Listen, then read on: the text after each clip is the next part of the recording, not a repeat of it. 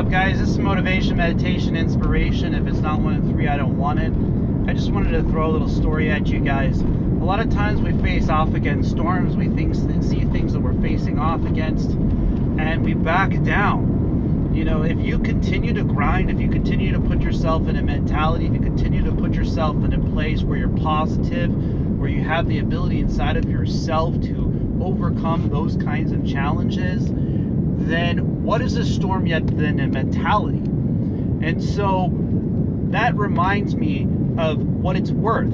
You know, a lot of us we're seeking out handouts. We're seeking out this person to give it to us, that person to give it to us. What about when you want it? What about when you're willing to focus to the point where you ask yourself that question I ask every single day? Is what I'm doing today, is it motivation? Is it meditation? Is it inspiration? Get after it. Get out there. Get after your storms. I do hope that you all have a blessed day and namaste.